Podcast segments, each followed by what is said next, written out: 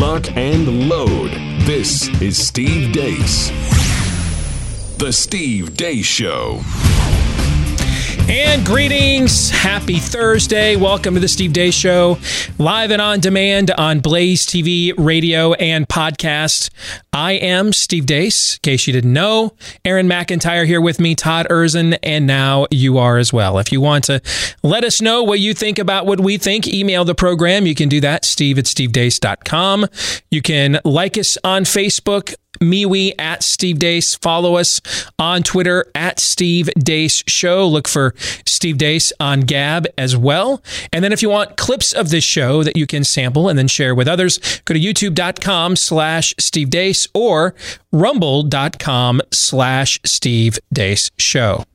Got a jam packed show for you coming up on a Thursday. Three non political questions coming your way at the bottom of the hour. Next hour, Theology Thursday will begin our look at my new book, A Nefarious Carol. Get your copy today over at Amazon.com. Today, we're going to do an overview a big picture look at the book, why it was written, what sets it apart from its predecessor, A Nefarious Plot. What are why was it written? Why is the tone of this book so dramatically different? Those are some of the themes that we will get into, and then you can follow along with us. Get your copy today, and we'll start going through this chapter by chapter next week after we finish the overview coming up next hour. And then our good friend Congressman Chip Roy is going to be joining us to talk about a column he recently wrote over at the Federalist about big tech censorship. We'll get into that and more. A little housekeeping item: you were given a homework assignment last night, Todd. Yes. And being the cruel and vicious taskmaster that I am, your homework assignment was what? To have my family eat ice cream. Eat free, super chunky premium ice cream Correct. from our, our new partners over at, uh, at uh, Brooker's Founding Flavors, correct? Yes. All right. And how did it go? How did the assignment go? Well, they were very much like you with another product. Uh, uh, where you said it can't be that good. You said that. Right. See- that, that I've totally overrated Yes. it. I've totally blown it out of proportion. I'm overselling it, right? I didn't expect it to Yep. be bad. And I'm not a sweets guy, so uh, I'm not really the guy to differentiate so much. Um, it, it, I'm told by five women that this is legit. Like the the dark chocolate mixed with the the the texture of the black raspberry. It, they said it was perfect, and you can't do any better. And it wasn't. It was unanimous. Five See? for five. See? And now it just worked out. That was the one flavor when we got back from Texas. Uh, when we got back from Dallas. That was the one flavor that my kids had not opened in the shipment I received. And that's the reason you got that one. But that was probably the most chicky. Valentine's Day flavor, Sure. right? I mean, something a decadent dark chocolate of a red fruit, right? Okay. Right. And they give the seal of approval. Well, not only that, you'd be proud of them. They went full Deace mode and then said, um, does this need to stop now? Uh, Yes, where's the rest? let's keep this moving. Yes, let's have some more. All right, so there you go. Now, now the Erzen women are adding credibility to my claims. You do not have to buy any of that communist ice cream anymore. I've given them enough of my money because now you have an alternative with our friends at Brooker's Founding Flavors. All you've got to do, and they've got great stuff. Hey, you've done the whole thing for Valentine's Day, the predictable flowers, candy. Do this instead. All right, ship nationwide. Click that tab when you go to the website. Brooker's Ice Cream, B R O O K E R S. BrookersIceCream.com. All the flavors there are with uh, Americana, historic, revolutionary, patriotic era, uh, uh, you know, element, context to them, and the ice cream is really freaking good, man. I mean, it is really good. BrookersIceCream.com. Click the Ship Nationwide tab. And now, without further ado, here's Aaron's rundown of what happened while we were away.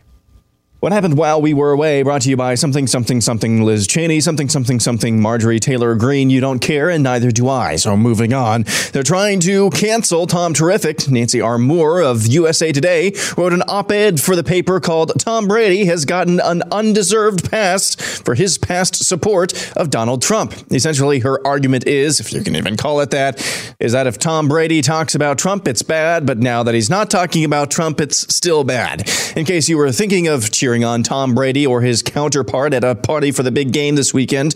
Dr. Fauci says you shouldn't do that. As much fun as it is to get together on a big Super Bowl party, now is not the time to do that. CDC Director Rochelle Walensky says the vaccination of teachers is not a prerequisite for safe reopening of schools.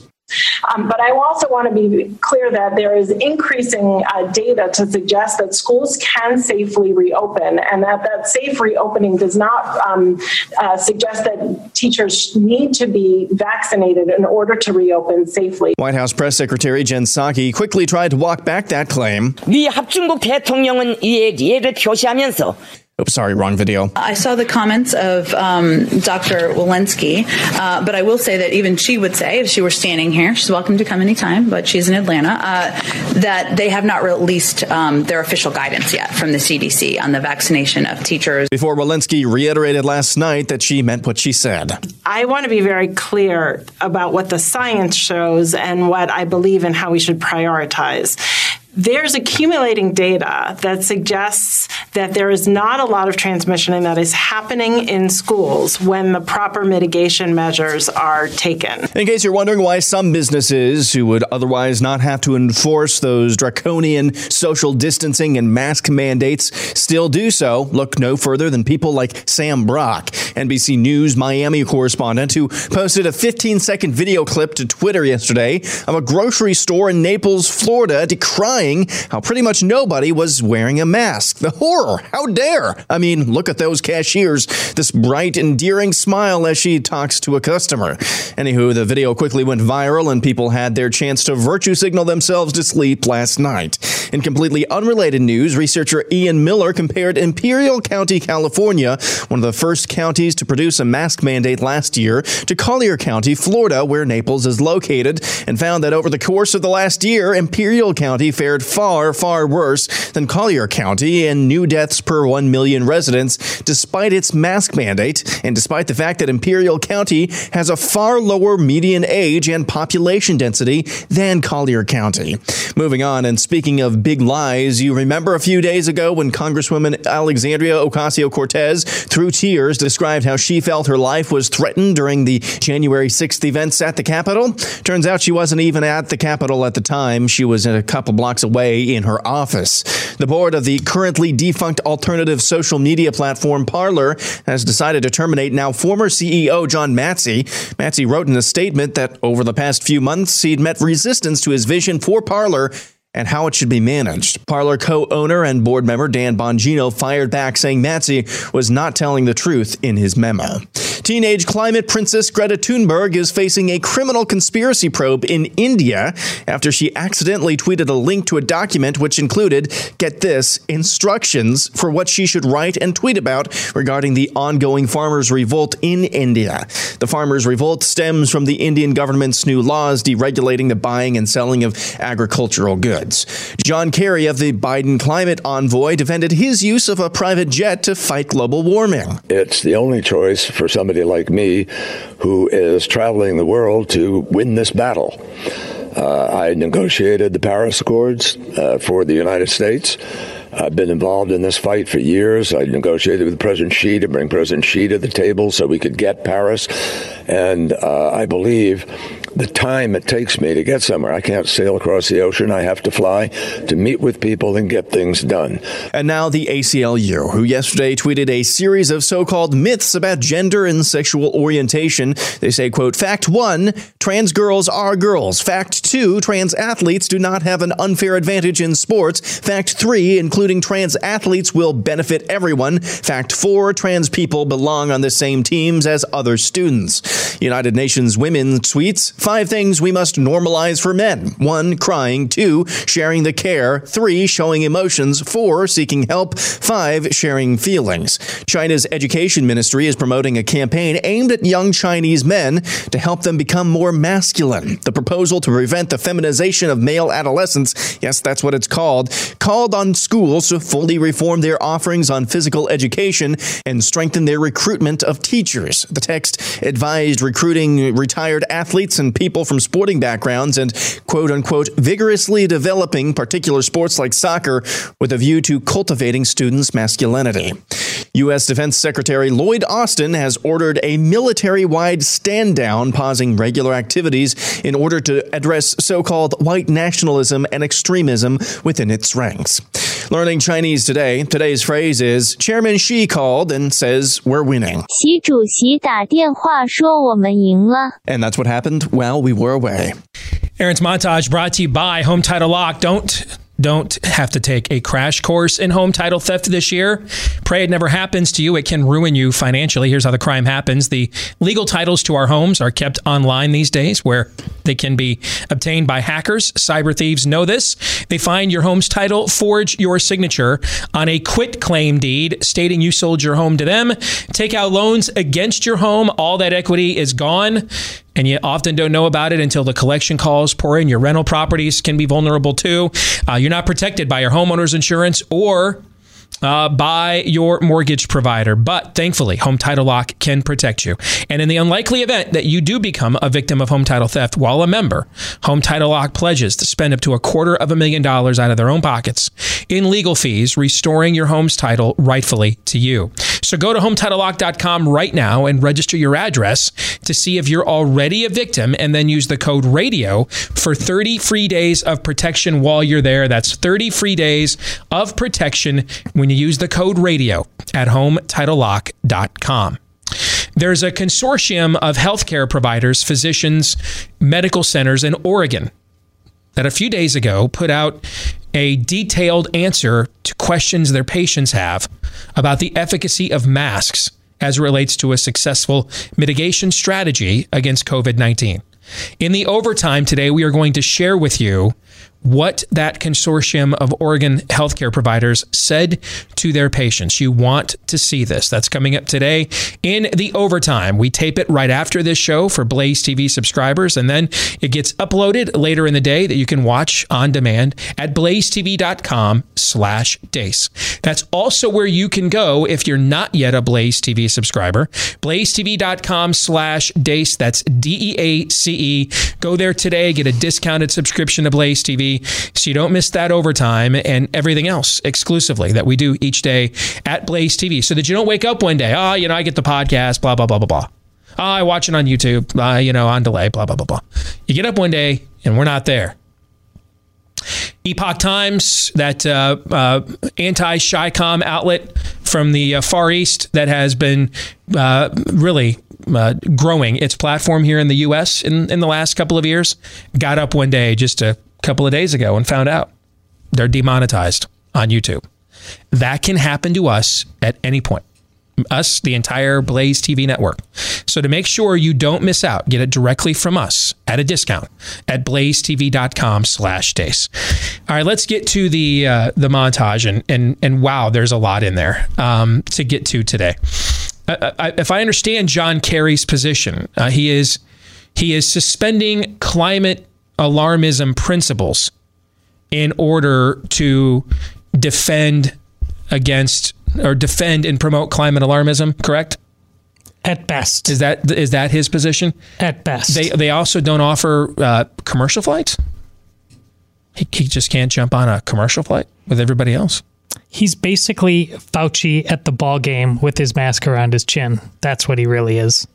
How about Greta Thunberg? How dare you be outed as nothing but a fountainhead, uh, spoon fed fountainhead for leftist agitprop? Raise your hand. Raise your hand if you were shocked to learn that news today. Anyone? The only people not raising their hands have IQs below 9.3, which means they don't have full motor function, and therefore their synapses cannot make their hands raise. Everyone else knew. Everyone else knew all along. Shocking. Won't change anything though, but No, it won't. It won't change anything. You know what though? I think we have to. You know, if at first you don't succeed, it's one of my radio mentors taught me. If at first you don't succeed, lower your standards. If you just give up the notion that you're going to ever win the culture war, and just decide, you know what, I'm just going to settle for I know that you know, and you know that I know that you're full of runny poop. You know what I'm saying? Oh, yeah. If you just settle for that, if you just realize we're Western civilization's toast, we lost it will not return, and you're presiding over an Edmund Gibbons book. If you just if you just you know go Doctor Strangelove and just learn to relax and love the end of Western Civ, you know what I'm saying? And if you just give up the ghost on that and lower your lower your standards to you know what on the way out, I'm just going to get proven right about everything. These are actually some pretty good times right now. These are some pretty heady times. I mean, I'm enjoying myself. If, if indeed you come to grips with the fact our way of life is over to never return, then, and just enjoy being proven right, then, you know, party on, Garth. I mean, these are the days for you, right? You described most of my 12 years at the register and the conversations I have with them now, six years after being gone. Yeah. All have a nice told you flavor Yeah, to them I mean, that the- I enjoy. I, knew the newsroom was gone. You knew the newsroom was gone, but you knew I was right. And I knew I was right. And now we both acknowledge. Yes. I was right. Yeah. Yeah. So, I mean, uh, Greta Thunberg is nothing but a, a fountainhead for left wing agitprop. That shocks absolutely nobody.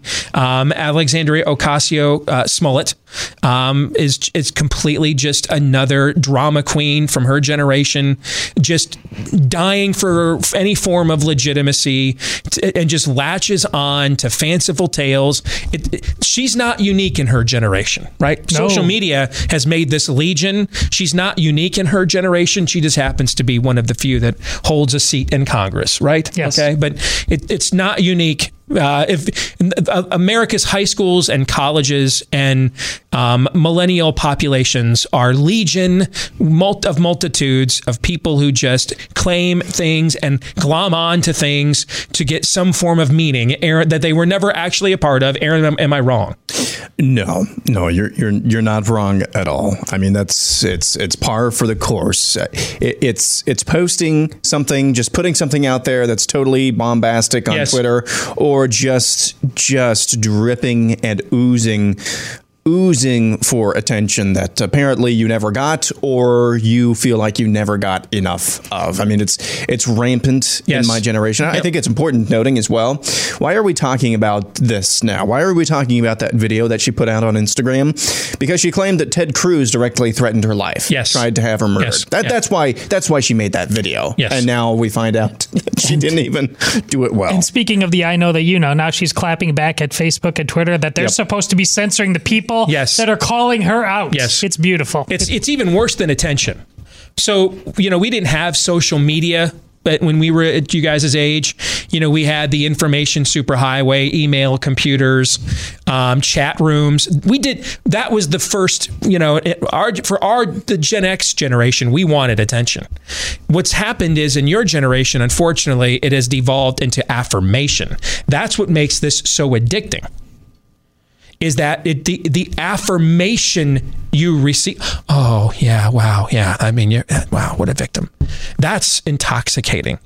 Is that level of affirmation, and I think that's what that level of idolatry is. Just it, you cannot pierce it with logic. You won't. That that's a that's a spirit of the age. That's why it's revival or bust, right? yes.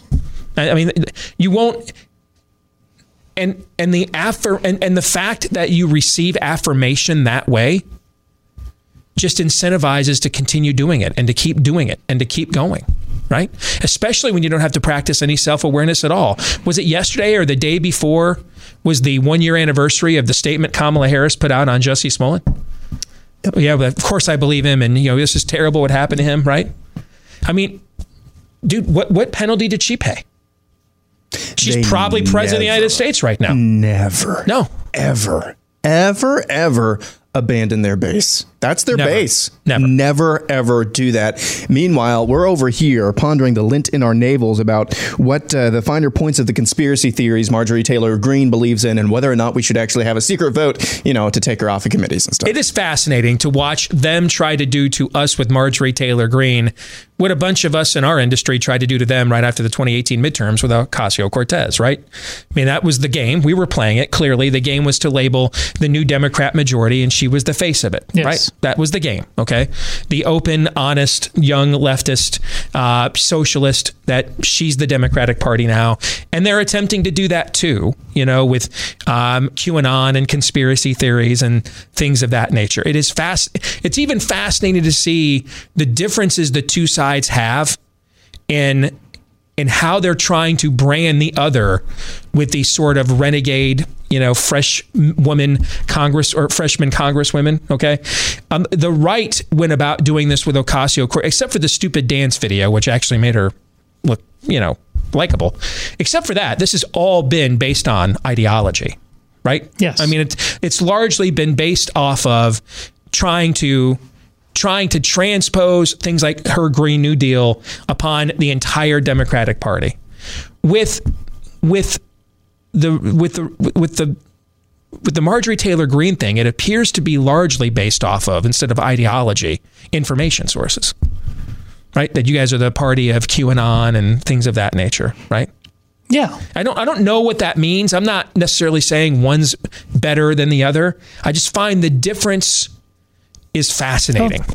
Is, is, oh. is, is the attempt to label the, the, Republican Party under the banner of Marjorie Taylor Greene as the as the comeback for us doing with, the, with doing it with AOC is largely based off of information sources that she follows more so than her beliefs, at least as far as I can tell. I don't know.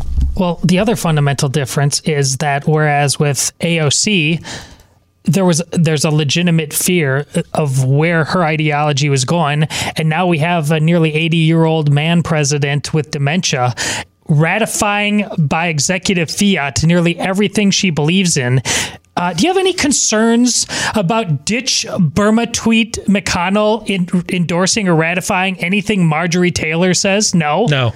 No. Or any president? How, how about what, what do you, dude? Forget Marjorie Taylor Greene. Anything Rand Paul says. Yeah, you know what I'm saying? That's, Anything that's, Ted Cruz says. Yes. Anything Chip Roy, who's going to be on our show next hour, says. Yes. You know what I'm saying? Yeah. Forget Marjorie Taylor Greene. How about those guys? Right. Yeah. Yeah. That's why we're not playing the Marjorie Taylor Greene game. I, I, I've not even looked at what she has said.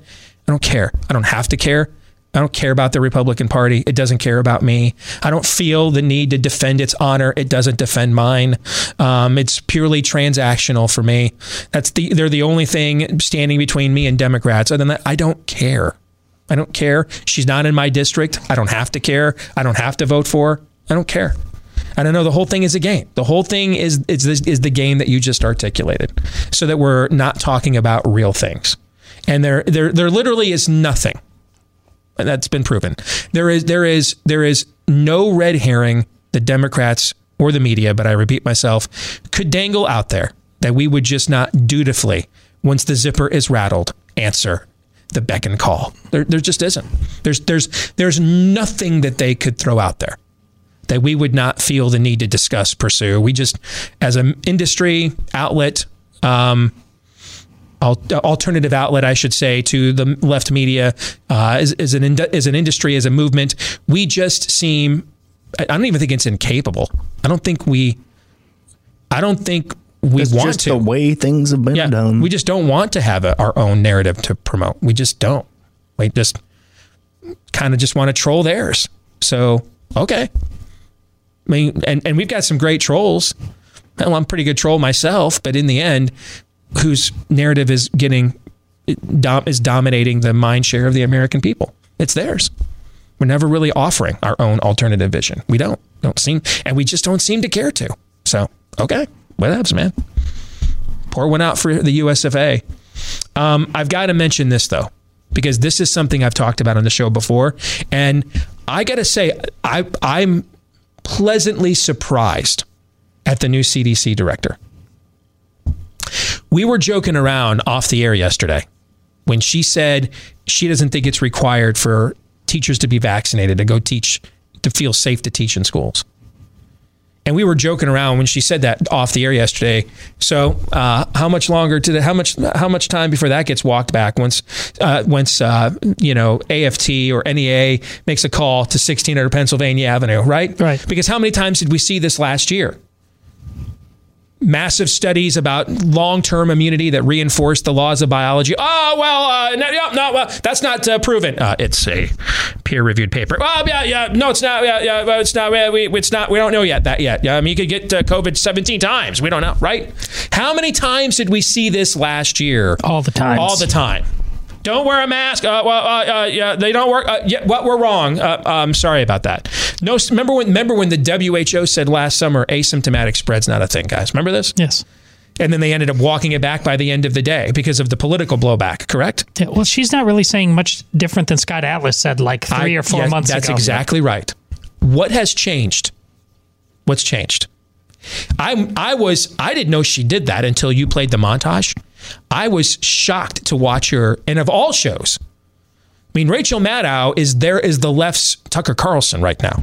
She's by far the number one show uh, for the left in cable news. She's the number two show. Her and Tucker go back and forth every night on what the number one show in cable news is for that so it's not even just like a counter press release reasserting this to go over the top rope on Rachel Maddow's show and drop and do the Hulk Hogan leg drop on Jen Pas- P- is it Psaki? Saki. Thank I you. think, yeah. The White House spokeswoman in the same news cycle is a flex, bro. That is a flex by the new CDC director. And you know why? Who's not in the White House, guys? Orange Man. Orange Man's not there. I've been talking about this since we came back from break. The politics of this have changed because he's not there, but it's not nece- it's not just the low-lying fruit. Well, you know, now they want to reopen the country and everything cuz that's all true, but it's but it's it's not sufficient. It's more complicated than that. There are deep divisions of belief and then on claims and mantles of authority on their side too. They're very divided on their side too. It's just they won't they don't have a media that seeks to exploit that. Because they're, they don't have a media that essentially views it as their job to keep the Ocasio Cortez wing of the party at bay. That's what happens on our side. That's what Newsmax stumbled into yesterday. That's what Fox does almost every day, right? Uh, there, there is a notion. There's a notion, and we could just, I could just name you names, do a whole show where I just name you names. And these people believe their job is to adult you, that they have to hold you back. That's their job. That doesn't exist in their media. And so, because of that, we have operated on our side under the premise that they're just some unified Leviathan. I'm, and I'm just telling you, as a guy that has done dozens of, of TV appearances on their side, it's not true. It's not true.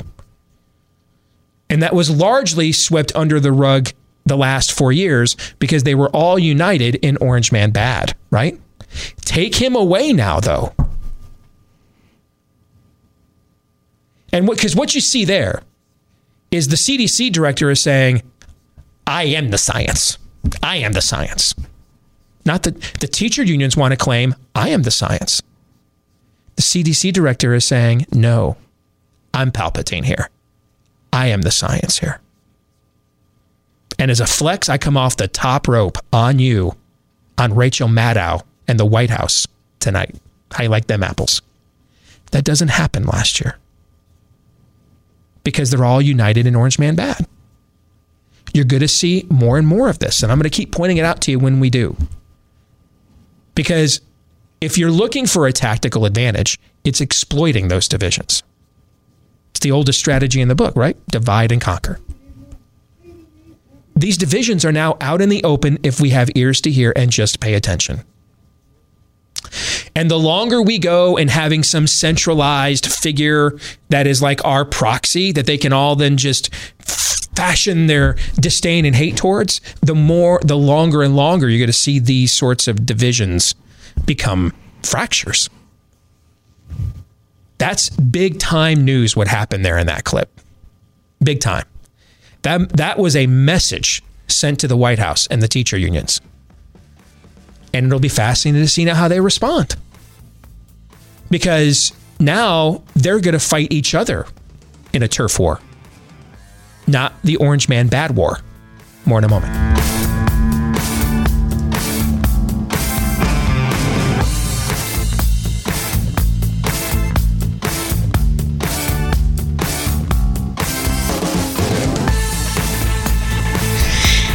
It was Built Bar time during the commercial break.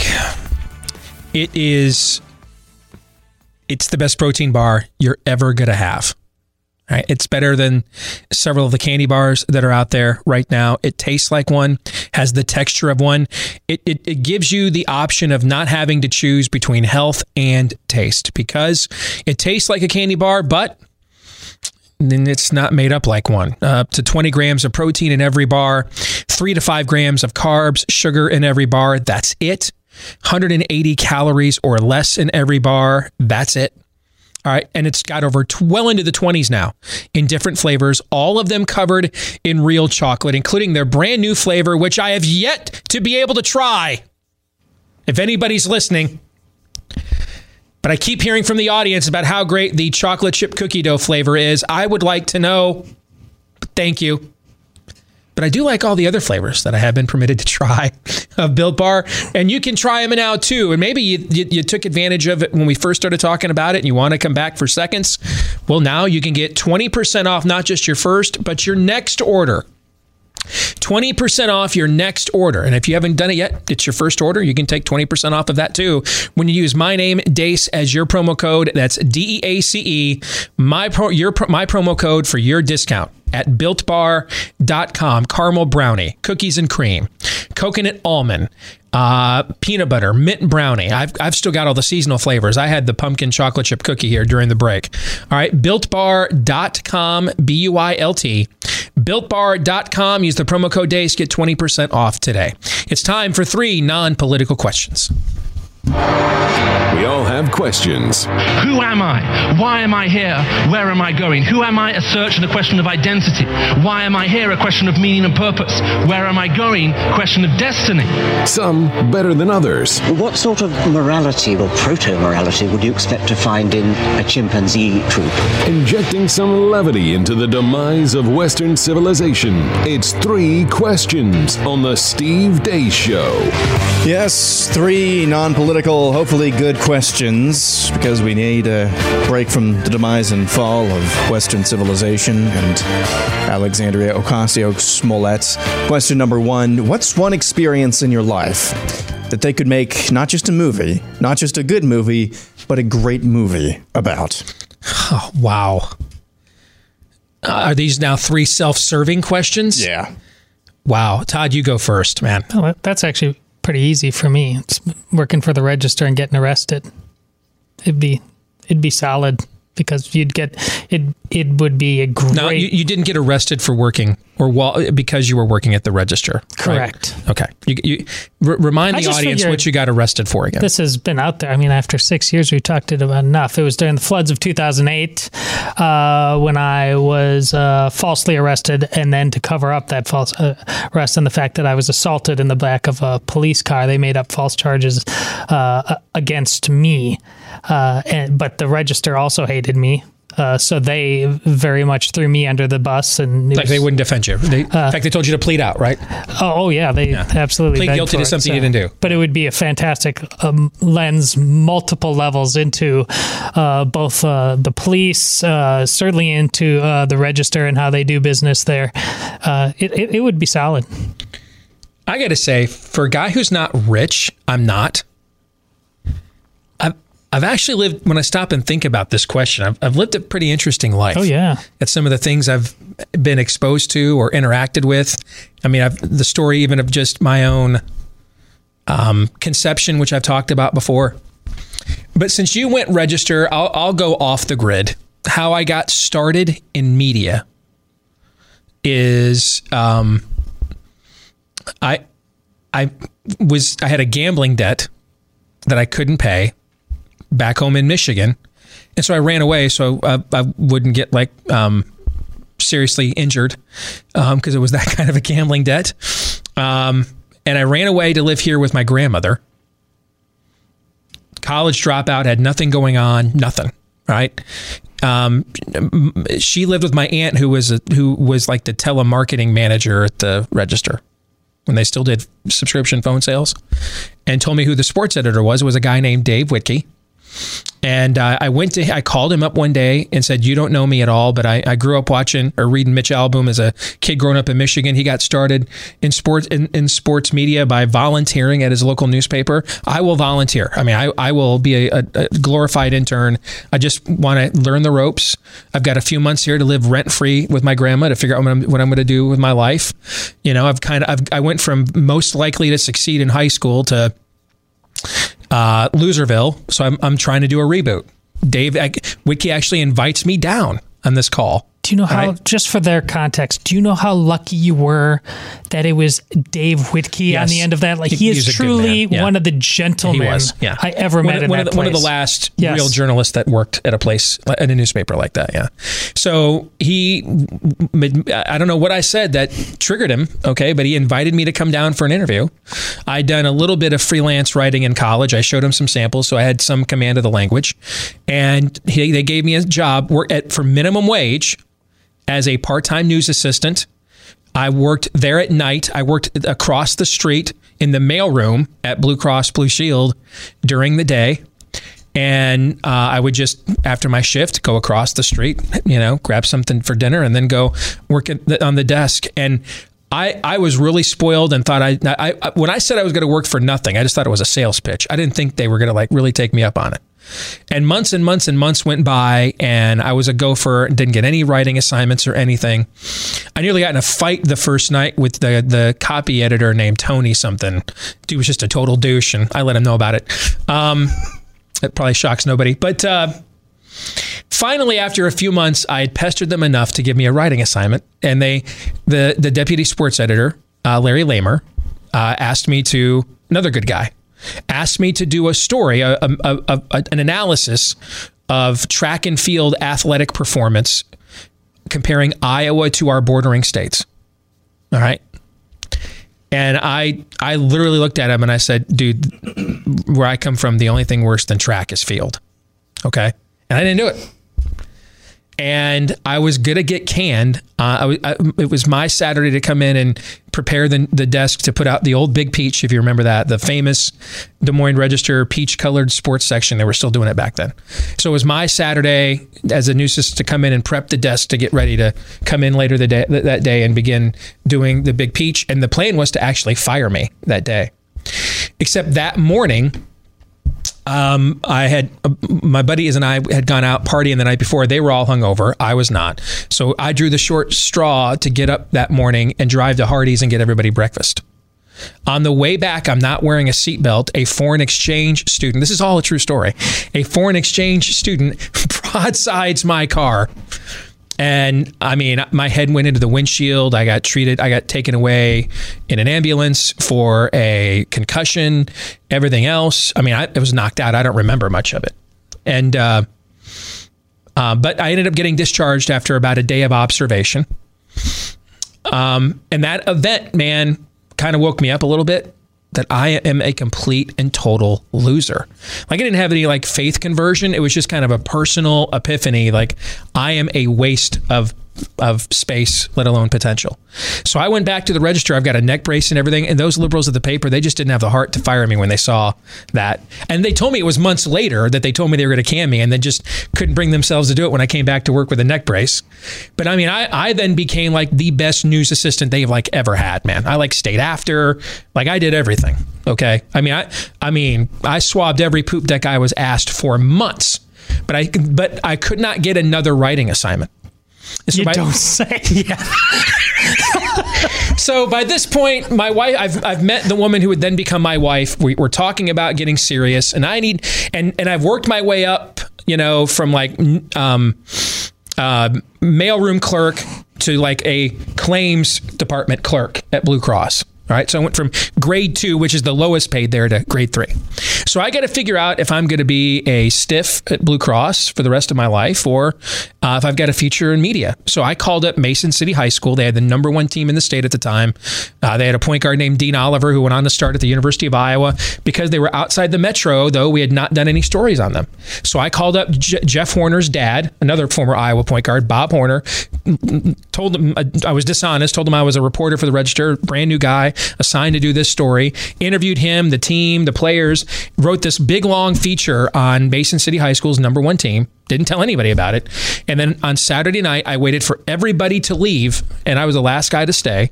And when they all left, I filed my story for the next day like it was assigned to me. And then I went home and said, let's see what happens. I am at my job at Blue Cross Monday morning. Larry Lamer calls me up and says, You will get your ass over here right after you get off of work. No way you're getting away with what you just pulled. So I'm like looking at the clock the rest of the day, thinking this is the end of my media career. Um, we get over there, and and Larry is rightfully destroying me. I mean, I violated every protocol doing this.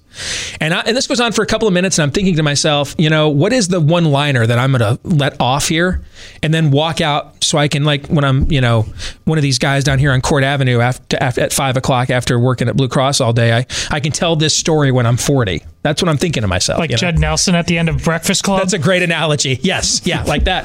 And so I'm trying to come up with like what my parting shot's going to be, and then Lamer looks at me and says, "But your story is really good, and we're going to run it on the front page of the paper tonight." And that was the first gift my wife ever gave me was a matted, framed copy of that story that ran on the front page of the Des Moines Register Sports section, and that's how I got started in media. that is a great story. that whole thing. I don't know how I'm supposed to follow that up. I really don't. Uh, I, I went so, on too long. I'm sorry about that. You can no. ask a guy to talk about himself, though, and ladies will tell you this is what happens. No, that yeah. was a legitimately good story. I, I, don't know how I'm going to follow that up, so I'm not. Uh, what's one mistake you made? Non-meta, so not not spiritual, not huge. One mistake you made of just adulting that you would like to rectify or at least pass on some advice about. I'll just go back. I could come up with a, a bunch you know, uh, uh, my motto is just try not to make the same mistake twice. Okay, but I've made a bunch of mistakes the first time. I'll just go back to the story I just told and close the loop on it. When I I I've re- I really regret that one of my best friends from high school was my go between with this bookie, and I was always I, I wish I would have told him up front that I'm bailing and just and not stuck him with it. And I, mean, I've felt and it, we, I mean, we have it ruined our relationship, and I can't blame him at all. Um, but years later, uh, after I'd had a faith conversion, I mean, I really, really felt convicted about this. And so I went back to him. I tracked him down, went back to him, and um, got his ad- got his address from him, and paid him back all of that money, assuming because he would be on the hook for it, but with like you know like a credit card level of interest rate for how many years had gone by um, to make up for it. Uh, and so the the the lesson I learned from there is you you don't ever ever ever no matter what you don't bail on your friends. You don't pass your responsibilities. Your you don't shift your blame your costs onto other people. You own own your poop. You own it. I wish that I'd never done that. Yeah uh, take the win and um, always leave something for a rainy day. Once when I was uh, umpiring, and I uh, I was was somebody who was overseeing me totally railroaded me on something didn't have my back I, I, went to their sort of supervisor to deal with it and it was dealt with and this this person was dealt with and was embarrassed and wasn't but publicly in front of a large group of people I, instead of just accepting his apology and using it as collateral for down the road, I right there, and I was in my early 20s. I right there tried to turn the screws on him, and mm-hmm. it also right there then just boomeranged right back on me from the supervisor who fixed the thing. So you have to you have to have the long view with wins like and this is it, it it's for what we do in politics it's what you do when you have to be aggressive in school board meetings and things like that you've got to be it's like chess you've got to be able to see five steps ahead and it can't always be about the emotional indulgence of a given moment you've got to discipline yourself that way yeah i think i, I think for me and of course because you know I'm a male. Uh, I have.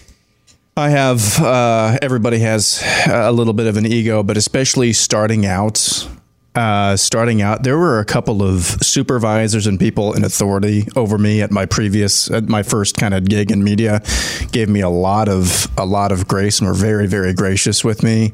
But uh, just understand, go in with the mindset. What what did you just say? If at first you don't succeed, lower your lower standards. your standards. Yeah. Uh, lower your yeah, lower your lower your standards for how you're going to be. Um, uh, how how how you think you are viewed. In other words, just be humble. Just just have a little bit of humility, especially uh, especially right out of the gate in a in a professional career.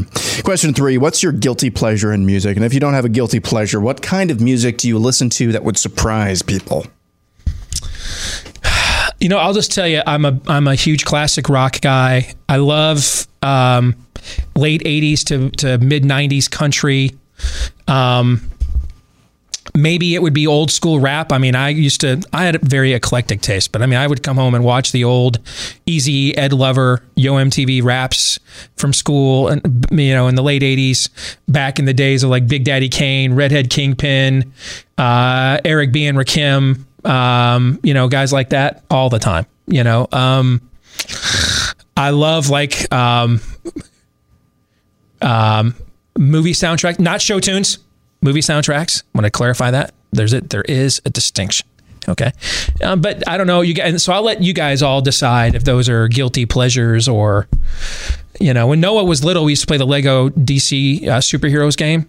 If you played Superman and took off flying, the John Williams Superman score would would go. I would just sit there while he played the game normal on my half of the screen and just like for like hours, just fly around as Superman so I could hear the John Williams score. all right. So you can all decide which of those is a guilty pleasure or a surprise to you. You know, my, through my daughters, it- you mentioned 80s and 90s country. The current country that's out there, it's so innocent by what's going on in today's standards. It's just talking about guys chasing girls and girls chasing guys and good old boys and tr- I mean that's always been trucks and beer. I mean, my goodness, it may as well be the All right, Catholic thank you, Blake Church. Shelton. Yes. Yes. It's just dogs. It's beautiful. Yeah, I've been listening to Southern Gospel recently. Stuff is pretty good. Like who? Gaither. Oh, like dude. Now that that is that's as Southern gospel as it gets right there. You bet. All right, we'll come back. Hour two is next.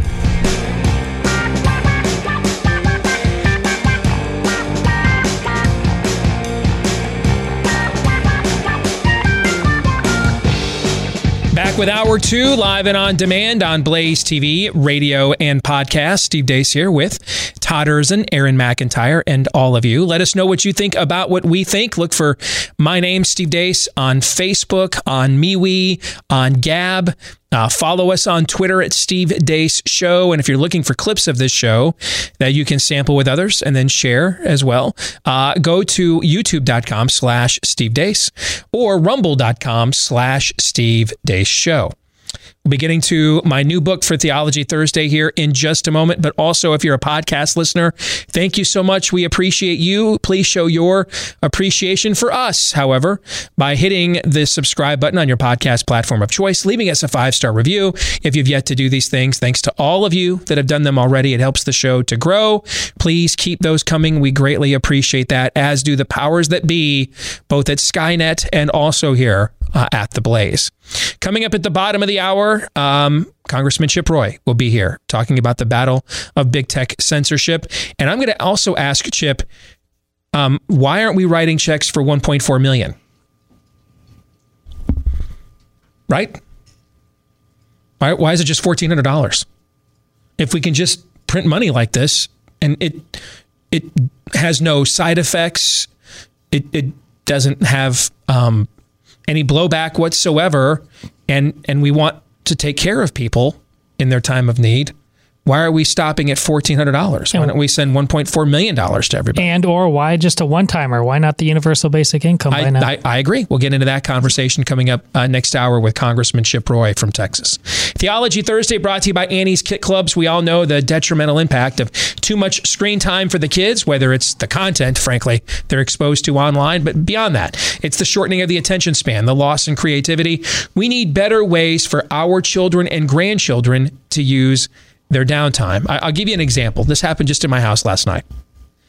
So Noah is beginning to develop some of the some of his old man's ability for command of the language, f- framing a story, a narrative. He's he's a natural at it. Come after dinner last night, he starts telling me like all these uh, creative ideas he has. And I'm like, these are tremendous. But then I looked at him and I said, you need to write them down, which, you know, in the 21st century doesn't necessarily mean a, a pen and a paper. It could just mean type them out somewhere, right? But that almost seemed like foreign to him because he's from a, a different era where taking time out to do that stuff, I'm like, hey, dude, you know, oral tradition ended about uh, 1700 years ago. People expect something written now, you know, but that's just part of what, what, we, what we're talking about here. The side effects of just how creativity can be stifled. Because I'm like, you're going to forget these ideas, write them down. That's why every now and then you want to go old school with somebody like Annie's Kit Clubs. And yes, they are gender normative as well. The Young Woodworkers Kit Club for the boys is a monthly subscription that puts real tools into your child's hands, starting with a great kid sized hammer. Hammer, and every month your child's going to receive an all in one woodworking kit with the materials and the tools needed to make an awesome woodworking project with minimal supervision. Then for the, the young ladies, there's the Creative Girls Club, which sends two fun craft projects every month, complete with easy to follow instructions. So help your kids to develop actual skills, master real world building or new crafting techniques, while also uh, expressing, manifesting their creativity. Makes a great gift for the kids or the grandkids. Go to Annie's, A N N I E S Annie's kitclubs.com slash Steve and get 75% off your first shipment, practically giving it away at that price. Annie's kitclubs.com slash Steve, 75% off at Annie's kitclubs.com slash Steve. Theology Thursday, we go uh, where we just finished a week ago, uh, A Nefarious Plot, my 2016 book that we are uh, f- working on the script of the film adaptation as we speak right now. We're now going to segue to the sequel book that is out now. A Nefarious Carol. Get your copy if you'd like at Amazon.com. You can follow along with us. You can get autographed copies via Premier Collectibles. The link for that is uh, pinned both to the top of my Twitter account at Steve Deace Show or at Steve Deace on Facebook. It's pinned there. If you want to bypass Amazon and, and get autographed copies from Premier Collectibles, you can go that route as well. But we're going to be going through the sequel book, so get your copy. If you've had a chance to read it, I've heard from so many of you. Please leave a five star review uh, over at Amazon to show how much you liked the book. But I thought before we went through every chapter, we should sort of set the stage for this book because it's it's vastly different in terms of format, tone, style. Um, it's it, it's dramatically different from its predecessor, a nefarious plot. So this week we're going to get into kind of the overall meta narratives behind a nefarious carol. Well, I think we, we, we joke oftentimes on the show about uh, epistemology, which is basically a fancy word for how do we know what we know is true? Yeah. Oh, I'm sorry. I used the. I know the end times. I, oh, eschatology. Eschatology. I'm. Okay. I just threw out because the we we, we we do both Yes. of those Yes. actually a lot now. Apparently. about eschatology. Excuse me. I'm glad you.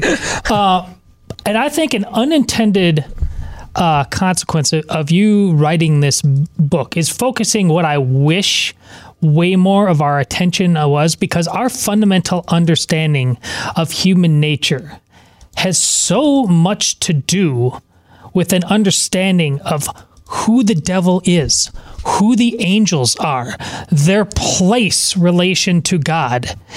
And uh, I wanted to make sure, uh, among all the other things we talked about, just right out of the gate, one of the unexpected pleasures of this is that what you learn about human nature in general before you get to the the darkness of this story.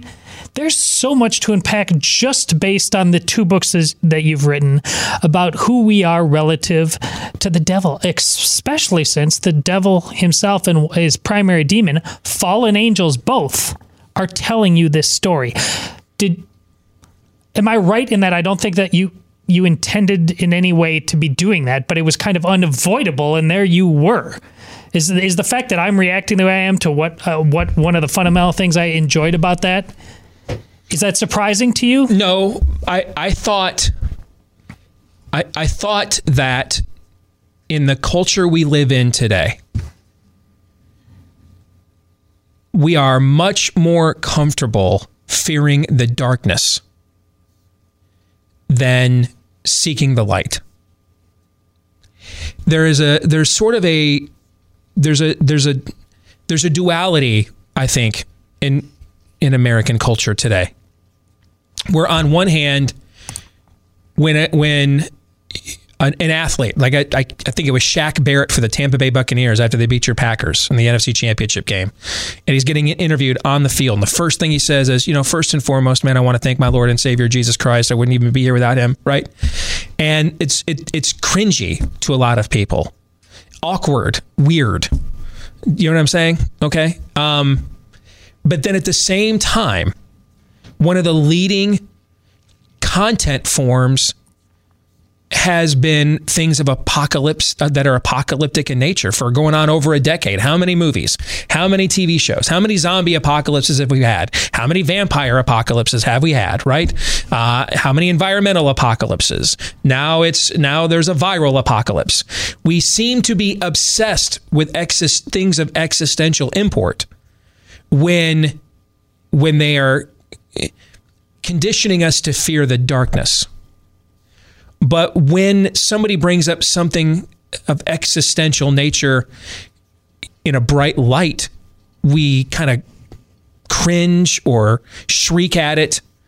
And um, I thought that that gave me freedom to say things to an audience that if I just objectively pre- um, presented them on the side of light would not be received.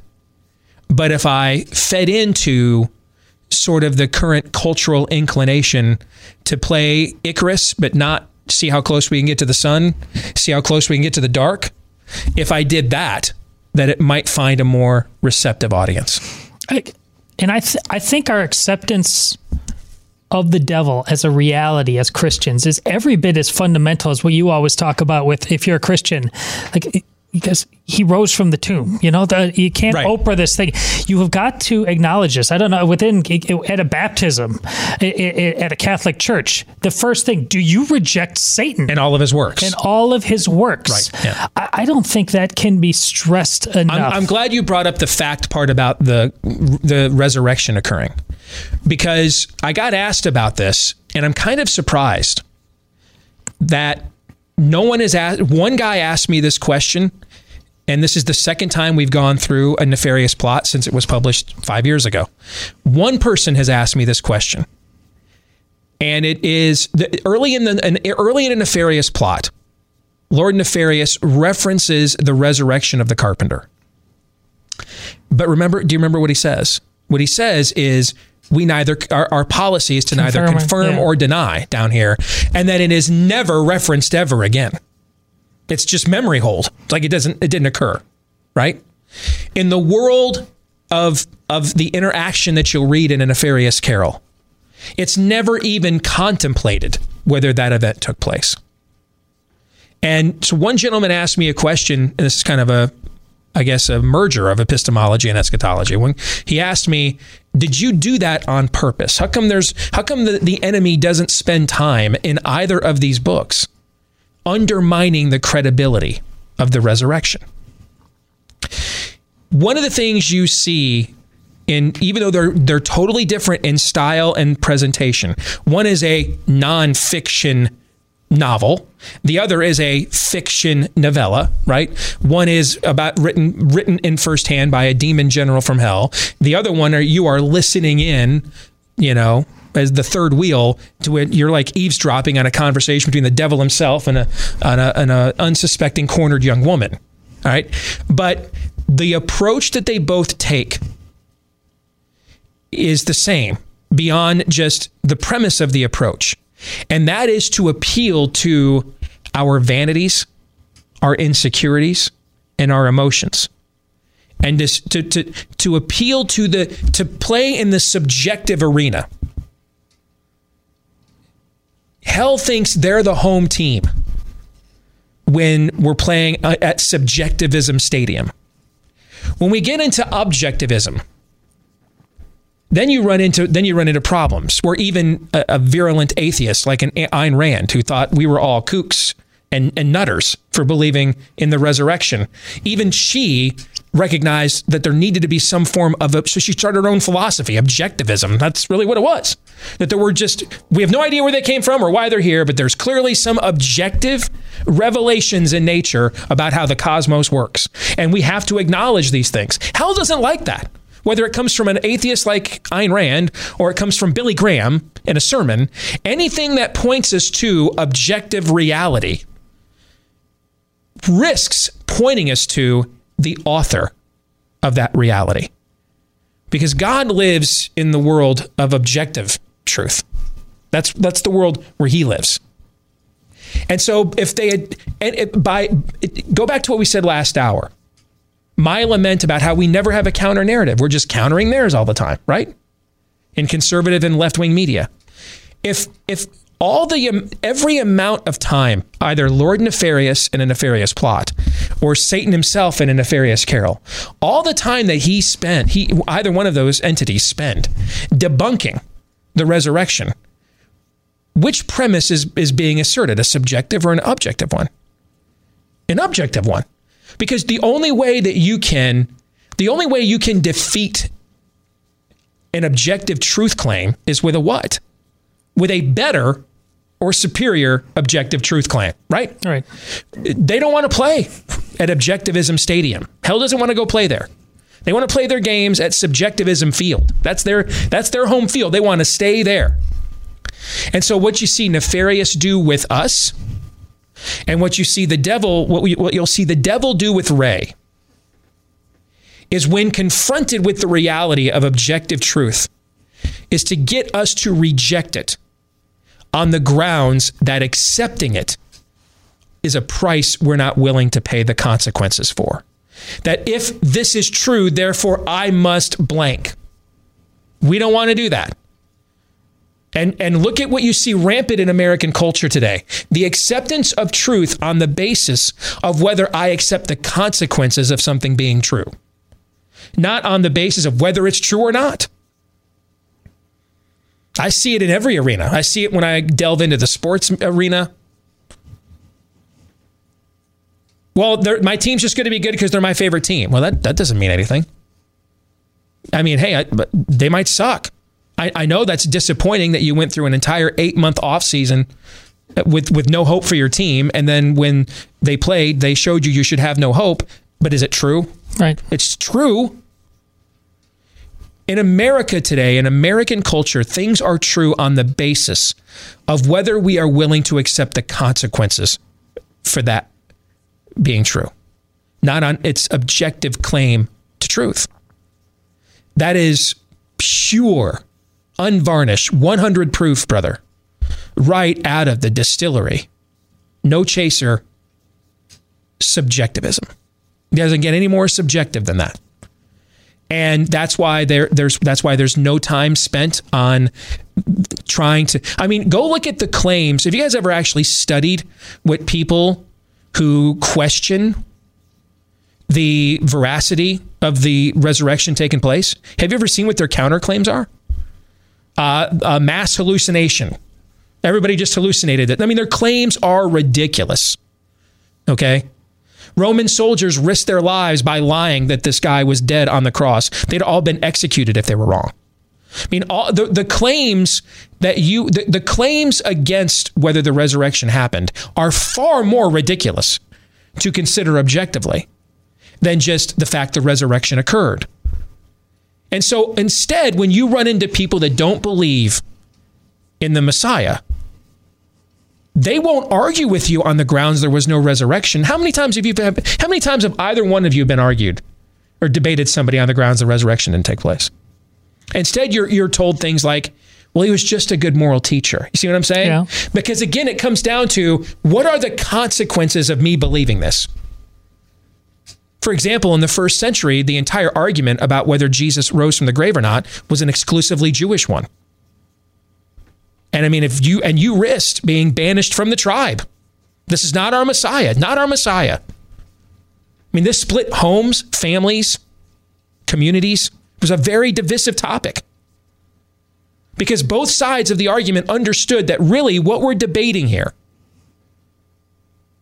is we're not debating, this isn't the Sadducees and the Pharisees debating nuances of the Torah or the or the the the rabbinical traditions that had spurred up in the years after the the diaspora. We're debating an objective truth. Because if Yeshua of Nazareth walked out of a tomb, he's the Messiah. And the consequences of believing that are high. That's a high cost to pay. Now, it's more of a Gentile argument in our time, but it's still a very high, high cost to pay. And most people don't want to pay it.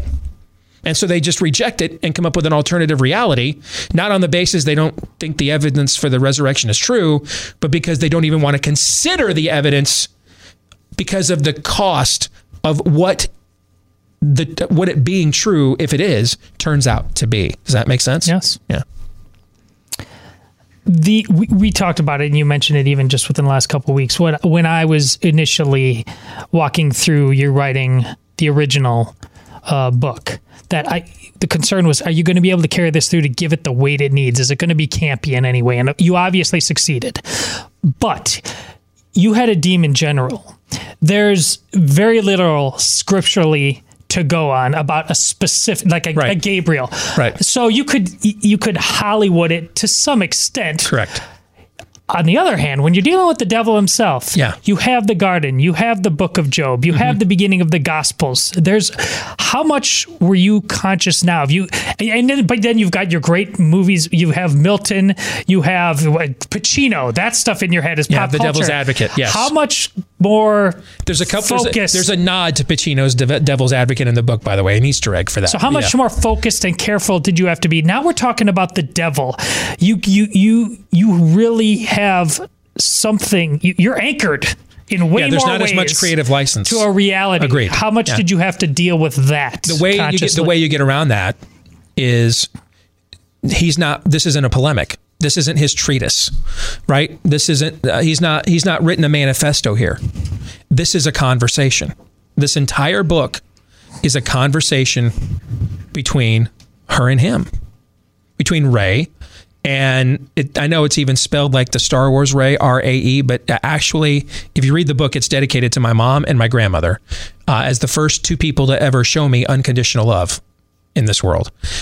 Both their middle names were Rae, R A E, and that is a tradition on my mom's side of the family for the women to have that as a middle name. I don't know its origin or where it came from. I just knew it was a tradition. And so I gave the female character that name to honor them. But the way you get around that is you just make the converse you make the book a conversation because you're right we i don't have the creative license uh, to write with a certain amount of a flair or panache that you could with uh, with lord nefarious you know, we, you and I had an interesting conversation in Dallas with some other people about. It was sort of an honor among thieves conversation about uh, male female relationships as they're understood, even in a seedy underbelly, uh, and that comes out in the tension in this story. I mean, did you know in a C.S. Lewis?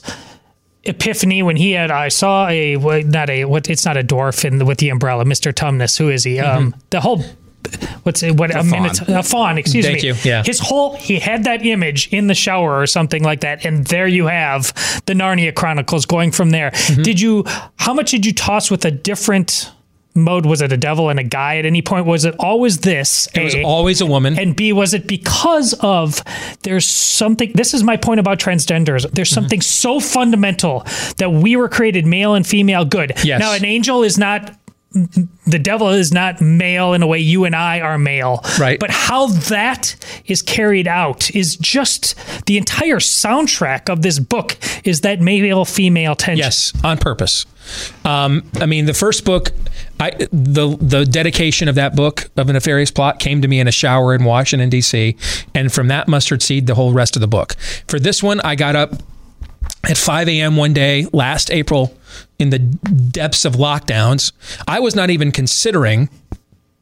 I was not even considering doing ever doing a sequel. We'd never talked about it, never discussed it. It wasn't even on my radar. In fact, I talked with my book agent about doing um, uh, something of a of an from an explicit biblical worldview standpoint for a book instead of a uh, another political book.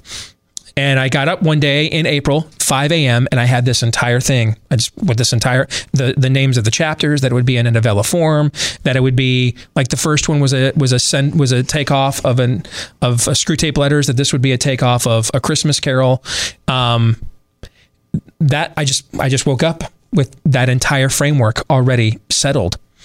You know, I, I had an outline and everything done and sent to my agent by 5:30 that morning within 30 minutes and stuck to that all the way through uh, the the writing of the book. When I look back on it now, I think the reason why the character was always a woman is because of what you observed. But I didn't I didn't note that. I didn't see that going in. I, when I had the inspiration for it, I it made sense to me when it was over that ultimately the first thing after God hands over creation to humanity, the the first thing he blesses is what? Is a union between a man and a woman, right? That that is the the word that Moses uses when Moses writes in Genesis and he created them male and female in his image he created them when Moses writes that word um and and then says and for this reason a man will leave his father and mother and cling to his wife and the two will become one the word that one that Moses uses there is the same word that is used later in a, the sacred uh, Jewish Shema. Hear, O Israel, the Lord your God, the Lord your God is one. It's the same word. That's the level. That's the level of sacredness of this, of these, of the distinctions between the two, and then the bond of bringing them of what happens when you The bring them together. yes. that relationship. Yes, and ultimately, when I finished the book, I saw afterwards the reason why I was inspired to write it in this form is because the devil tries everything the devil tries to do is a counterfeit of what God has already done or what God will do. And that ultimately that's what this is. This entire dalliance between him and Rae is not just it's I saw right away that the desired result to produce an antichrist that's a counterfeit, right? An antichrist is a counterfeit to Christ, right? But it goes to another level. The the the wooing of her, the fact that he cannot deceive her. If he does, if he if he deceives her, if he imposes on her or violates her, then the ritual will not be successful. That she has to freely give herself to him. Just like uh, our wives had to freely give themselves to us, right? Mm-hmm. She has to freely do this for this to produce the result that the enemy wants. It's not just that the fruit of that relationship is a counterfeit, but the relationship itself is. The entire conversation they have is all a counterfeit. All of it is. All of it is. And that ultimately, I've often wondered, you know, there's it's been debated what does 666 mean? You know, depending on what numerology circles you run in, Nero is 666 his name is Ronald Wilson Reagan, and actually turns out to be six. We, uh, I mean, who knows what it means? There's a lot of discussion about that. I've often theorized that I think it is the notion of an, an infinite counterfeit because God's number of holy completion is what? Seven. And that 666 signifies you can just, how many sixes can you throw on something? Double down, triple down, quadruple down, quintuple down, right? On, on a counterfeit. But it's still what? It's Not- still a counterfeit. It's not seven. It's still not seven. Yeah. And that's what this book is. This book, you know, if if we could summarize it, it's still not 7 Mm-hmm. That that's that's really what it is. One last thing. I think emotionally for most people, even though this is what temporarily this in time comes after nefarious plot, I think for most people though, this is the book that they should start with because it's so personal. I think a lot of other people that you have to bring more to the table, I think, to get the most out of your first book. Mm-hmm. Everybody has lived this story on some level. Yes. A brokenness. Yes. I have nowhere to go. I mean, not not totally to that I've extent. sinned too much. Yes, I, exactly. No one would forgive me. No one would love me. I've made too many mistakes. I, I, I need a reboot, but the the cost of I can't possibly ask this of God because He couldn't possibly overlook the things I've done. Right. Right. Whatever paths we've all taken to end up in that place. Every single one of us has been in that place to some degree, Yeah. right? But just different paths of destructive decisions to end up there, but the destination remains the same. And so, if you really tap into this one, I, I think then stuff that seems like you're evaluating from too high a cloud or perch will now also seem personal in nefarious plot. Um, have you got any reaction? I've had like a lot that? of people think- ask me, "Do I have to read a nefarious plot The- before I read this one?" And no, you Not don't. only, not you only don't. no, That- but I think it might be more important you do it in reverse. I think that could be argued. There are direct references to a nefarious plot, but it's not. It, it doesn't pick. It, it picks up where the story left off, but it is its own singular story because the plot was to set the stage for this. You know what I'm saying? That that this was this is now this is now it's now now that nefarious has been success plot has been successful. This is now the enemy's time. Well, this is the end game. This is the end game. We're in the end game now. Yeah, he is he's out here now and out in the open and he's going for the sale close. In fact, that's the name of the last chapter of the book. The book has five chapters the offer, the past, the present, the future, and the close is the final chapter. That now the end, and, and there, that has you know layers of meaning too. It's not just that he's going to, he, this is now his attempt to close Rae, uh, the sale with her, but to close us out and not even just us um, as a as a country, like us as a species, to close us out. That's what it means.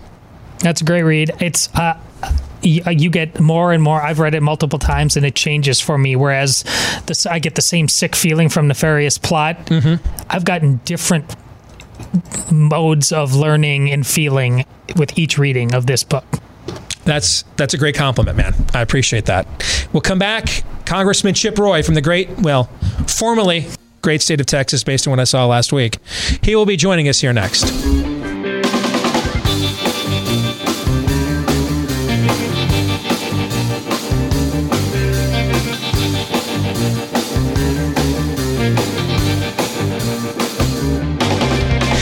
Are you prepared if there is a sudden food shortage? Hey, man, don't laugh. A year ago at this time, I could have come on here and said, Are you prepared, Beavis, for the day there will no longer be TP for your bunghole? Are you prepared for the toilet paper shortage? Y'all would have snickered and said, That's nuts. Remember when that happened? I do. Yeah. Remember, I don't know where y'all go to your Costco's, where y'all live, but here in Iowa, you still can't buy more than one thing of toilet paper at the Costco almost a year later. Okay. So next time, dude, that's essential. Next time, it might be extra essential. It might be food and water. So make sure you're ready to go. You're not at the mercy of panic buying, emptying out store shelves like we saw too often last year. With our friends at My Patriot Supply, get their emergency food that stays fresh for up to 25 years. So you never have to go hungry, stand in any kind of food line, 2,000 calories a day. Oh, and if you're concerned about getting labeled, you know, a kook by your neighbors, um, they will deliver it uh, discreetly at your house in as little as two days. Save 20% off right now when you go to preparewithdeace.com. That's D E A C E. Preparewithdeace.com. Heck, forget, you know, uh, anything, um, uh, you know, like a, a, a COVID 28. How about most of our state today is in a blizzard warning, right? Yeah. I mean, I mean, if it's a nat, any kind of a nat, heaven forbid a nat, a, a natural disaster, you're prepared for that as well. Preparewithdeace.com. Again, that's preparewithdeace.com. Save 20% off right now. Our old friend, Congressman Chip Roy from the state of Texas, joins us next year on Blaze TV, radio, and podcast. Good to see you, brother. How are you? I'm doing great. Uh, great to see you as always, my friend. And, uh, you know, interesting times. They are. Uh, I have a question for you. Why are we not giving every American $1.4 million? I don't know why we aren't giving every single American ten million dollars or twenty million dollars, right? I mean, this is the thing. We um, we keep uh, upping the ante, trying to say that we're going to, you know, fix everybody's uh, life basically as a result of the, you know, coronavirus panic, and we're spending money we don't have. You know, you you know that, and I know that. I went to the floor of the House of Representatives yesterday and I challenged Democrats for about three minutes saying, you know, what are we even doing, right? I mean, we're moving a sham budget resolution, budget reconciliation measure so that they could jam through a $2 trillion bill. We spent 4 trillion last year. There's 1.3 trillion of that left. To do what? I'm not even sure at this point. And the main thing we need, as you know and I know, is to stop shutting businesses down. Don't go fund the very local government tyrants that are shutting down the businesses in the first place. Stop, you know, having people, you know, be nanny stated around, having to wear a mask every time they go into a store, and uh, you know, then come back and say, now we got to go write a big check because somehow our economy's not doing well. The fact is, we're actually moving in the right direction economically, except for all the nonsense Biden's about to do to shut down energy, shut down fracking, shut down jobs in America because they're chasing all sort of Green New Deal nonsense. One of the frustrations I have, though, I mean, one, if we can just print money off, then I don't know why we just don't give people life changing amounts of money if there's no downside to it, right? That was the premise of the question I just asked you. But one of the frustrations I have, and I've, I've seen this from some of your Republican colleagues on Twitter, uh, things like, you know, the best stimulus check is a job. Well, talking, listen, 1993 called and wants its talking point back. Yeah, I agree with that when we can have jobs. What do you say to all the businesses and restaurants and everything else? I mean, New York City, uh, 25% percent uh, capacity. I'm I would lose money as a restaurant owner in New York City opening up with that. I'm I'm better off staying closed and taking more loans, right? So to me, it, it, it, we can't have it both ways. You can't say the best stimulus check is a job when these governors and these states are telling you that you can't open up your business. So there's got to be recourse for that too, Chip.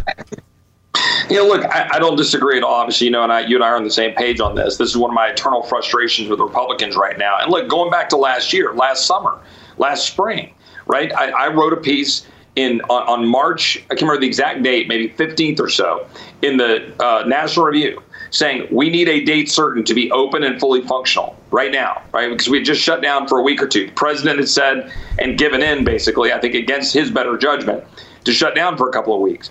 Okay, fine. You're shutting down for a couple of weeks in order to go make sure our hospitals are up to up to snuff.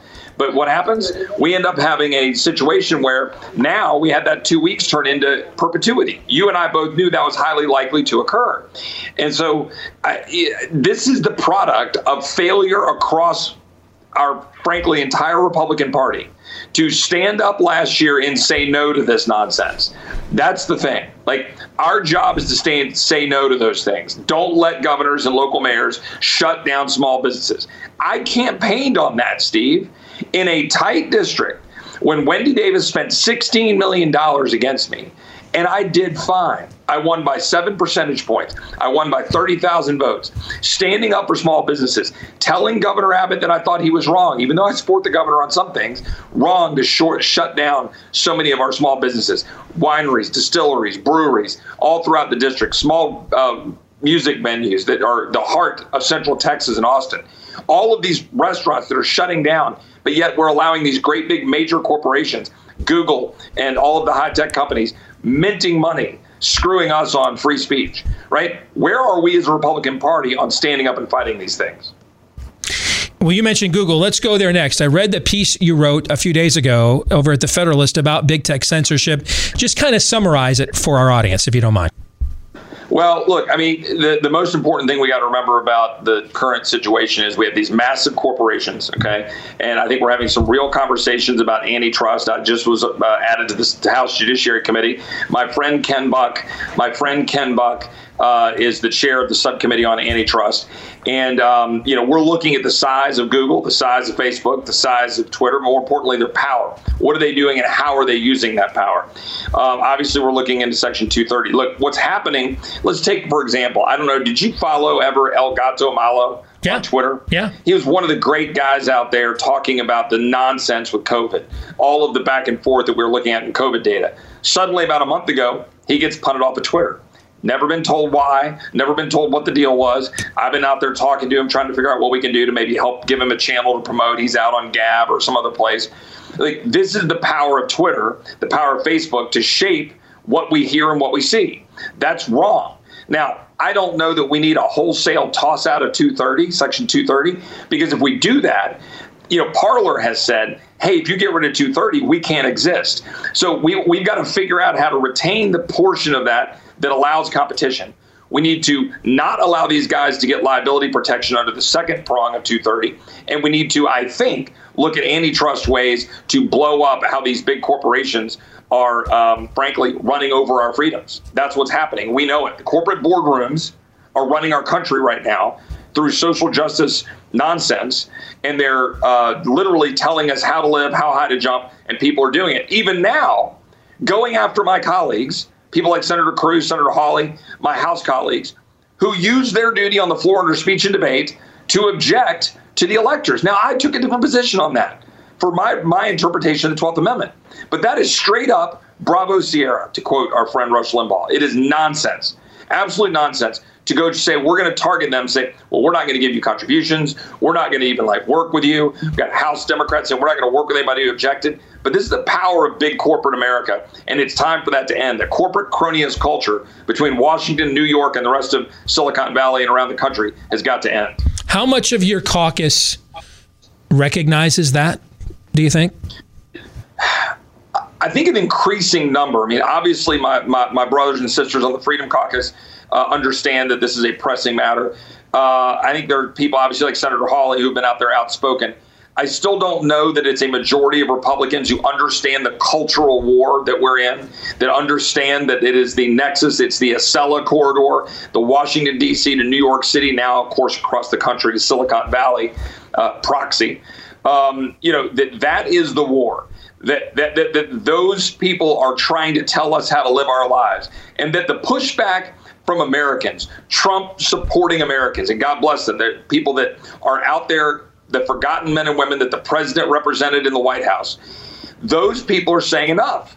And look, that is a lot to what the frustration that occurred on January 6th was about right? Again, I have been public in some of my concerns about the way that unfolded with the electors. Okay, we can have those debates, but we're past that. And we got to talk about why did the people who supported the president, they're getting their lives rolled over by tyrants. I'm sitting in the Capitol right now with a fence around. I couldn't get out last night, Steve. I, we had our whole thing last night with Liz, and we had a four-hour meeting. Hey, did you check on your colleague, uh, Congresswoman Ocasio Cortez? Is she okay? Well, she apparently thinks I'm a sexual abuser, uh, right? Because I stood up and defended Ted Cruz uh, as politely as I could. By the way, I thought I said she should just apologize. Suddenly, she lumps me in and says I'm a sexual abuser, the equivalent of. And so I'm trying to leave the Capitol last night. I couldn't leave. I tried to go out one way, hit a fence. They let me out one entrance, and then I got in locked into another round. Couldn't get through the second barrier of razor wired fencing. I couldn't get in this morning without waiting 30 minutes. And now I'm going to have to go get through a magnetometer in a minute to go vote on some nonsense bill I'm looking up the TV or resolution that, of course, I'm going to vote no on because it's some ridiculous thing Democrats are doing. This is our state of our freedom, the capital of the United States, the people's house. I, as a member of Congress, can barely get in and out of it. It's embarrassing. When does Operation Enduring Biden end? Uh, what, how do you mean by that? I mean, what, what, what you, just described. That's what you just yeah. described, right? The occupation of D.C. and Operation Enduring Biden. When does that end? Right.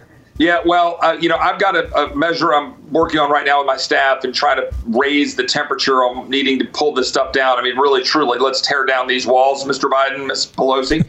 um, you know, we've got to do that for the American people, right? This is the symbol of, of, of you know, our country and democracy, and it's the people's house, it's the Senate, and uh, we do not need to have uh, fences with razor wires around it. Uh, more importantly, we need to be taking the fight to what President, like the President Biden, look, he's been around D.C. for a long time. He's got an administration chock full of government loving experts, Okay, uh, you know the Trump administration. They said we don't need to fill a lot of these jobs. You know what? I agree. We don't want these bureaucrats in jobs. But guess what? When you fill them with people who know how to do stuff, well, they're doing it. And that's what we're seeing right now with an activated Democratic administration, 28 executive orders. They're going through all of these agencies. They are about to attack us. They're doing it on the border. We got 3,500 people a day being apprehended at our border right now, Steve, 100,000 a month.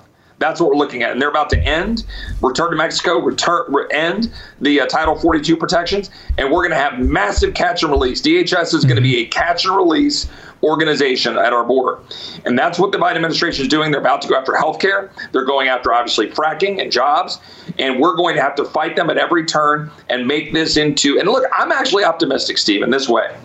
The Trump administration and the greatness of its four years on all the levels you and I would agree with, and, and, and, and you know, judges and Israel and jobs and freedom and, you know, uh, Second Amendment and, and uh, you know, fracking and border security they laid the foundation for what we need to do in 2022 and 2024. And you know, in the past, we've always talked about this. It's like, oh, the promise of the next election. The difference this time is we have the roadmap built on a foundation of an administration that fought for the forgotten men and women of America. We've got to go back to doing that. Chip, good to see you, brother. Take care. God bless. All right. Thanks, Steve. Talk to you soon. You bet. Gentlemen, your thoughts? Uh, I think I've said it about him before. Thank goodness he's there. Uh, he's the exact kind of dude we need to be the right now. He'll he'll disagree with his friends. Um, he's not part of any cult. He knows exactly who he's supposed to serve both in terms of the constitution the rule of law and the specific people who voted for them there in texas. I mean he just won't be distracted by the nonsense. That's what i love about him yeah, uh, I mean, in this climate, at this time, there's essentially gridlock or close to it in Washington, um, outside of the outside of the executive order uh, state, if you want to say that. Uh, so I think the best thing that you could hope for from somebody representing you is to just be a thorn, not in the Democrat side, but in the opposition side. And I draw that distinction um, on purpose. Um, so, and I, and I, think that's what people uh, like Chip, and there are very few uh, in Washington like him uh, do on a day to day basis. But going back to just the ridiculous nature that this, let's just be honest, show of force was a few weeks ago for the inauguration, having those thousands of National Guardsmen, and, and the fact that they're still there and the, the fencing is still there while we have the while we have the GOP leader in the Senate uh, sending off hopping mad tweets about what's going on in Burma, guys, that's we talked about it yesterday. That's just an encapsulation of of uh, and an illustration of the fact that we don't have more people in Washington who just don't give a rat's petunia what others think about them. And until that changes, it's still going to be the swamp. It's still going to be full.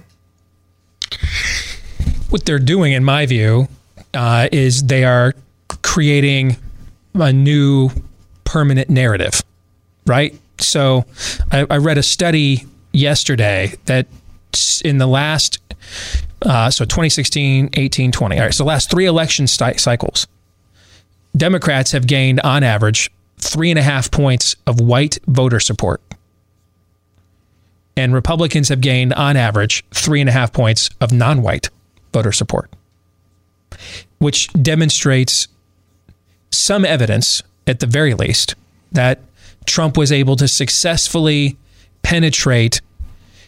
Uh, maybe it's the outer rim of the Democratic Party's stranglehold, chokehold on minority voters, but at the very least, he pierced the needle pierced the skin. You know what I'm saying? Yeah. Doesn't mean that you know it, it, it, something there happened, which makes it more difficult for. I mean, the fact that they're just labeling everything racist now, a lot of Americans are just even laughing at. So we spent 25, 30 years. We're all racist, misogynistic, xenophobic, homophobic bigots, right? Okay. That feels like that script is kind of played itself out. So the new script is you're all QAnon white nationalist insurrectionists. And one way that you perpetuate that narrative is you just leave the, you know, you you produce the narrative, the visual narrative every day that Washington D.C. must be protected against its own citizens. You know what I'm trying to say? Of course. That that to me, I think that's what's going on here. That this is just nothing about nothing more than this is the new narrative. We're, we're we had to defend ourselves for decades, or at least uh, wrongly thought that we did.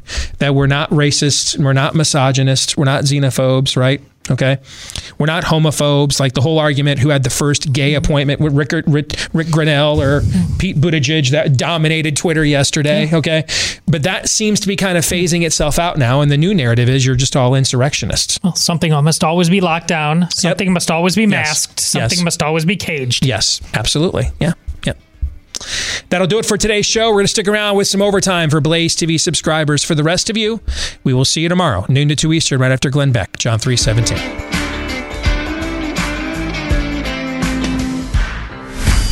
This is Steve Deace. on the Blaze Radio Network.